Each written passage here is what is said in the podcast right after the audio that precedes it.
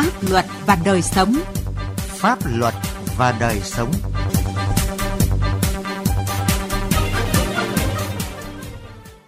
Xin kính chào quý vị và các bạn. Chương trình Pháp luật và đời sống hôm nay có những nội dung sau. Hải Dương gia tăng tai nạn giao thông trên quốc lộ 5. Giải pháp nào ngăn chặn tội phạm bắt cóc trẻ em? Pháp luật đồng hành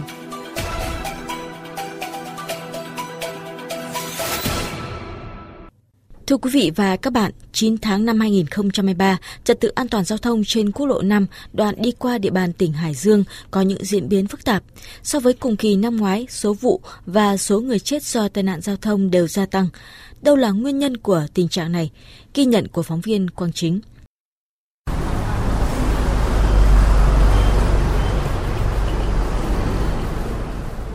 Quốc lộ 5 tuyến đường huyết mạch nối hai thành phố lớn là Hà Nội và Hải Phòng, đoạn qua Hải Dương dài hơn 44 km, luôn là nỗi ám ảnh đối với người tham gia giao thông. Tuy đã có tuyến đường cao tốc Hà Nội Hải Phòng, nhưng mật độ phương tiện giao thông, nhất là các xe tải trọng lớn, xe đầu kéo trên tuyến quốc lộ 5 vẫn rất cao. Thêm vào đó, hai bên đường của tuyến đường này lại có nhiều nhà máy xí nghiệp, trường học, chợ và các điểm giao cắt, càng khiến nguy cơ xảy ra tai nạn giao thông luôn hiện hữu. Anh Mạc Văn Sinh, lái xe ôm bên quốc lộ 5 cho biết, vào giờ tan tầm, một lượng lớn công nhân tại các doanh nghiệp hai bên đường đổ ra, khiến tình trạng giao thông tại đây vốn đã phức tạp lại càng phức tạp hơn.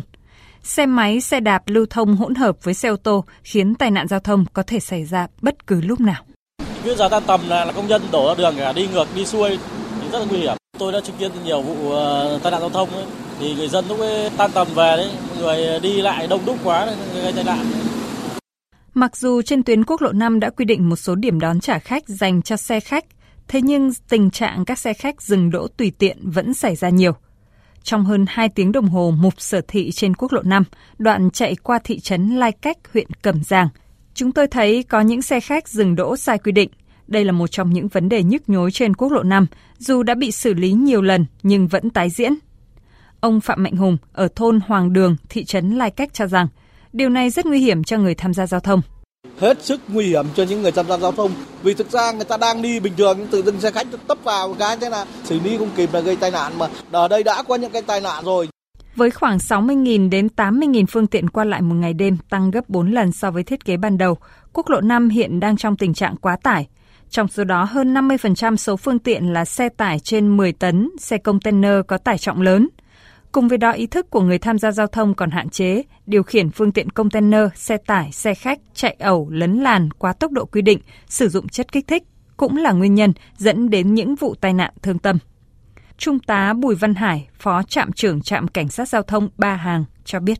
Cái tuyến quốc lộ 5 ấy, qua quá trình khai thác sử dụng gần 25 thì nó cũng xuống cấp các cái hệ thống biển báo thì theo các cái quy chuẩn từ quy chuẩn 41 năm 2016 đến quy chuẩn 41 2019 đều chậm thay thế sử dụng để cái việc chấp hành thực hiện đúng theo quy định pháp luật về tham gia giao thông nó không được tốt.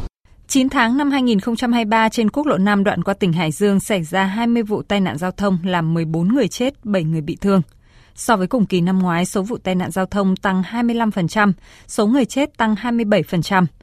Thượng tá Nguyễn Lương Trọng, Phó trưởng phòng Cảnh sát Giao thông Công an tỉnh Hải Dương cho biết – để kéo giảm tai nạn giao thông trên quốc lộ 5, đơn vị đã tăng cường tuần tra xử lý nghiêm các lỗi vi phạm là nguyên nhân trực tiếp gây tai nạn. Đồng thời kiến nghị cơ quan chức năng sớm khắc phục những bất cập về hạ tầng giao thông trên tuyến.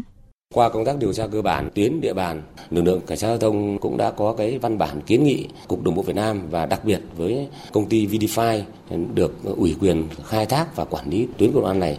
Đặc biệt là khi trời mưa đến là cái hệ thống thoát nước nó không thoát kịp và còn có nhiều điểm bất ổn. Hiện tại bây giờ là VDFi cùng với lại Sở Thông Vận tải và Phòng Cảnh sát Giao thông cũng đã khảo sát để nắp một cái cột đèn tín hiệu giao thông tại chỗ ngã tư Đại An.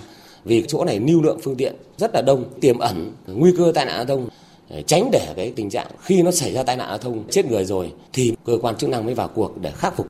Kéo giảm tai nạn giao thông trên quốc lộ 5 là yêu cầu bức thiết đặt ra đối với các cơ quan chức năng ở Hải Dương, nhưng để đạt được mục tiêu này cũng không hề đơn giản. Ông Lưu Văn Ngự, tránh văn phòng Ban An toàn Giao thông tỉnh Hải Dương kiến nghị. Đề nghị Cục Đường bộ Việt Nam nghiên cứu bổ sung những cái cầu vượt dân sinh để đáp ứng nhu cầu của khu vực khắc phục tình trạng các phương tiện yếu thế đi ngược chiều tại các vị trí như là khu công nghiệp V ship km 33 cộng 880 hay là vị trí km 41 cộng 980 hoặc km 59 cộng 300 và nghiên cứu cải tạo một số cái cầu vượt xây dựng rồi chỉ để bộ hành thì sang cái cầu vượt cho xe máy để sang được và đề nghị mở rộng quốc lộ 5 trên một số đoạn tuyến mà không phải giải phóng mặt bằng. Như theo thống kê trên địa bàn tỉnh Hải Dương thì có khoảng 23 đoạn tuyến có thể mở rộng được từ 1 đến 6 mét mà không phải giải phóng mặt bằng. Nghiên cứu lại tổ chức giao thông tại cái nút giao ngã ba Tiền Trung, giao giữa quốc lộ 5 và quốc lộ 37 lắp đặt cái hệ thống tổ chức giao thông bằng điều khiển tín hiệu giao thông để người tham gia giao thông được thuận tiện, an toàn. Quốc lộ 5 đoạn qua Hải Dương đi qua hàng chục xã, phường, thị trấn của các huyện Bình Giang, Cẩm Giàng, Kim Thành và thành phố Hải Dương. Hầu hết hai bên đường có dân cư sinh sống. Ngoài ra, khoảng một nửa số km trên quốc lộ này chạy song song với đường sắt Hà Nội-Hải Phòng.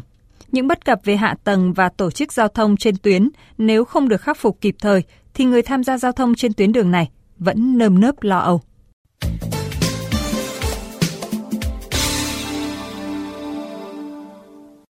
Thưa quý vị và các bạn, thời gian qua, tình trạng bắt cóc trẻ em để chiếm đoạt tài sản của gia đình nạn nhân gây bức xúc hoang mang trong xã hội có xu hướng diễn biến phức tạp. Trong đó có vụ đối tượng đã xuống tay tàn độc giết chết con tin.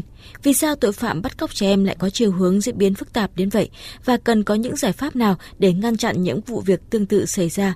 Về nội dung này, phóng viên Đài Tiếng nói Việt Nam phỏng vấn tiến sĩ luật sư Đặng Văn Cường, Ủy viên Ban chấp hành Hội Bảo vệ quyền trẻ em Việt Nam. Mời quý vị và các bạn cùng nghe. Thưa luật sư, thời gian gần đây tại nhiều địa phương đã xảy ra các cái vụ bắt cóc trẻ em để tống tiền gia đình nạn nhân. À, trong đó có những vụ đối tượng đã xuống tay tàn độc à, giết chết con tin. À, nhìn nhận của ông như thế nào về vấn đề này ạ? Trong thời gian khoảng 2 tháng qua thì đã xuất hiện đến 3 vụ bắt cóc trẻ em nhằm chiếm đoạt tài sản. Đây là vấn đề chưa từng có ở Việt Nam. Điều đáng chú ý có đối tượng đã sát hại trẻ em rồi sau đó tự tử. Những đối tượng bắt cóc trẻ em này thì đều có học thức, có trình độ nhận thức xã hội, sinh ra lớn lên trong những môi trường giáo dục rất là cơ bản. Tuy nhiên các đối tượng đã bất chấp đã thực hiện hành vi phạm tội. Và có những đối tượng thì bắt cóc trẻ em là những người mà thân quen. Có những đối tượng bản thân là thực hiện các hoạt động nghề nghiệp để bảo vệ con người bảo vệ trẻ em nhưng lại thực hiện những việc đó. Rồi là đối tượng từng là được đào tạo sư phạm nhưng vẫn cứ là bắt cóc xâm hại đến trẻ em đây là vấn đề đáng báo động và cho thấy là đang có sự xuống cấp rất nghiêm trọng về đạo đức xã hội của một bộ phận trong xã hội. Theo quy định của pháp luật hiện hành, đối tượng có hành vi bắt cóc trẻ em sẽ phải đối diện với hình phạt nào của pháp luật ạ? Bắt cóc trẻ em nhằm chiếm đoạt tài sản là hành vi vi phạm pháp luật nghiêm trọng. Hành vi này của đối tượng đã xâm phạm đến quyền được bảo vệ về tự do thân thể của trẻ em, quyền đi lại, lưu trú của trẻ em và có thể xâm phạm, đe dọa xâm phạm đến tính mạng, đến sức khỏe của trẻ em. Ngoài ra thì hành vi này còn xâm phạm trực tiếp đến quyền sở hữu tài sản hợp pháp của công dân. Bản chất của cái hành vi này là bắt cóc người này để chiếm đoạt tài sản của người khác và cái người bị bắt cóc ở đây là đối tượng đặc biệt được xã hội bảo vệ, đó là trẻ em. Theo quy định của Điều 169 Bộ Luật Hình sự năm 2015, sửa đổi bổ sung năm 2017, hình phạt thấp nhất của tội danh này là 2 năm tù và hình phạt cao nhất là 20 năm hoặc là tù trung thân. À, như luật sư vừa trao đổi thì hành vi bắt cóc trẻ em nhằm chiếm đoạt tài sản có hình phạt cao nhất là tù trung thân. Những kẻ thực hiện hành vi bắt cóc trẻ em nhằm chiếm đoạt tài sản đều biết hậu quả pháp lý phải đối mặt khi bị bắt giữ. Hình phạt của pháp luật là khá nghiêm khắc, nhưng vì sao tội phạm bắt cóc trẻ em lại có chiều hướng gia tăng trong thời gian gần đây thưa luật sư ạ? Trong ba cái vụ việc này, cả ba đối tượng đều được đào tạo bài bản, thậm chí là sinh ra trong những cái gia đình rất là cơ bản, nhưng mà tại sao vẫn phạm tội? Thì tôi cho rằng là cái nguyên nhân đầu tiên ấy, là do thiếu tu dưỡng rèn luyện đạo đức dẫn đến xa ngã vào núi sống buông thả dẫn đến thực hiện hành vi phạm tội Thế các đối tượng này thì đều có một nguyên nhân chung. Đó chính là nợ nần trồng chất dẫn đến bị ép trả nợ, rơi vào tình trạng quẫn trí để thực hiện hành vi phạm tội. Cái nguyên nhân thứ hai ấy là từ quá trình giáo dục của các đối tượng này đã có lỗi lỗi về nhân cách. Các đối tượng sinh ra đã có đầy đủ rồi, cho nên là khi bị khổ, khi bị thiếu thì lúc đó là cùng quẫn. Nguyên nhân thứ ba nữa thì tôi cho rằng là những cái đối tượng này thì đều ích kỷ, coi trọng cái quyền lợi của bản thân, xem thường, xem nhẹ cái lợi ích của người khác. Để đạt được mục đích của mình thì các đối tượng sẽ sẵn sàng bất chấp. Khi gặp vào hoàn cảnh quẫn bách, bản tính này sẽ bộc lộ. Thứ hai nữa là, là nguyên nhân khách quan.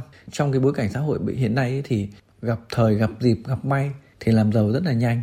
Các cái giao dịch ở trên không gian mạng cũng như là các cái hoạt động kinh tế nó rất là sôi động. Ngược lại cái việc vỡ nợ phá sản thì cũng rất là nhanh. Một đêm có thể trắng tay. À, đặc biệt là với những người mà bị lừa đảo trên không gian mạng hoặc là tham gia các cái hành vi đánh bạc trái phép trên không gian mạng qua một đêm thôi thì có thể là trắng tay, thậm chí nợ nần chồng chất.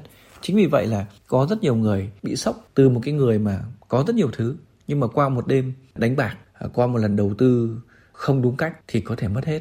Và khi mất hết như vậy thì họ sốc, họ không được giáo dục, không được rèn luyện do cái đạo đức nhân cách thấp kém trên nên họ có thể làm liều hành vi bắt cóc trẻ em nhằm chiếm đoạt tài sản không chỉ xâm phạm trái pháp luật đối với quyền sở hữu tài sản hợp pháp của công dân mà còn đe dọa xâm phạm đến tính mạng sức khỏe của con tin, gây sang chấn tâm lý của trẻ em. À, theo luật sư, cần có những cái giải pháp nào để ngăn chặn, hạn chế thấp nhất những cái vụ việc tương tự xảy ra? Cái giải pháp trước mắt đấy là giải pháp tuyên truyền để nâng cao ý thức chấp hành pháp luật công dân. Tuyên truyền thì cũng giúp cho trẻ em có những kỹ năng cần thiết để khi đối mặt với những kẻ bắt cóc như vậy thì các em có những cái biện pháp để bảo vệ bản thân mình.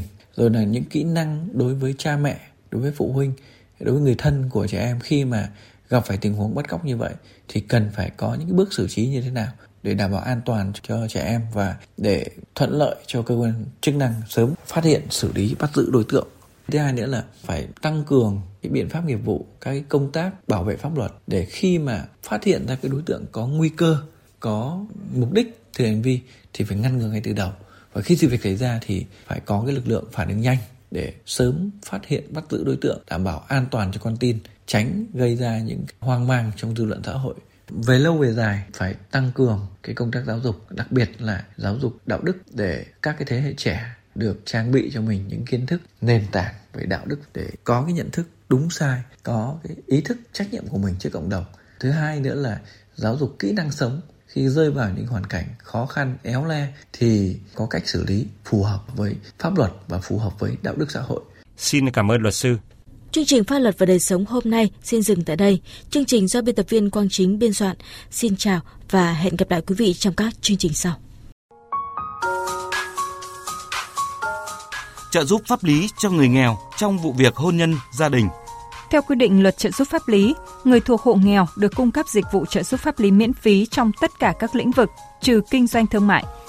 Khi có vướng mắc tranh chấp trong lĩnh vực hôn nhân gia đình, như về vấn đề ly hôn, cấp dưỡng sau ly hôn, bạo lực gia đình, cưỡng ép kết hôn, kết hôn trái pháp luật, tảo hôn, vân vân và các vấn đề khác trong lĩnh vực hôn nhân gia đình, người thuộc hộ nghèo được trợ giúp pháp lý miễn phí thông qua việc được tổ chức thực hiện trợ giúp pháp lý cử người tham gia tố tụng để bảo vệ quyền và lợi ích hợp pháp trước các cơ quan tiến hành tố tụng.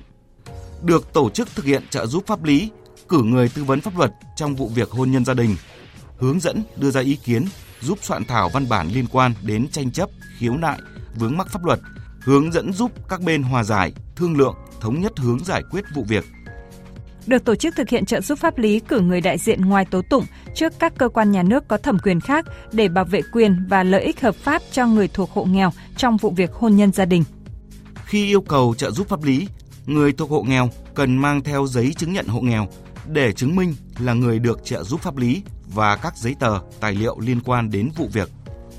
Quý vị và các bạn có thể tìm thông tin liên hệ của các trung tâm trợ giúp pháp lý nhà nước thuộc Sở Tư pháp tỉnh, thành phố trực thuộc Trung ương và tổ chức tham gia trợ giúp pháp lý bằng cách truy cập danh sách tổ chức thực hiện trợ giúp pháp lý trên cổng thông tin điện tử Bộ Tư pháp, trang thông tin điện tử trợ giúp pháp lý Việt Nam, trang thông tin điện tử của Sở Tư pháp địa phương hoặc gọi về Cục trợ giúp pháp lý Bộ Tư pháp theo số điện thoại 024 6273 9631 để được cung cấp thông tin.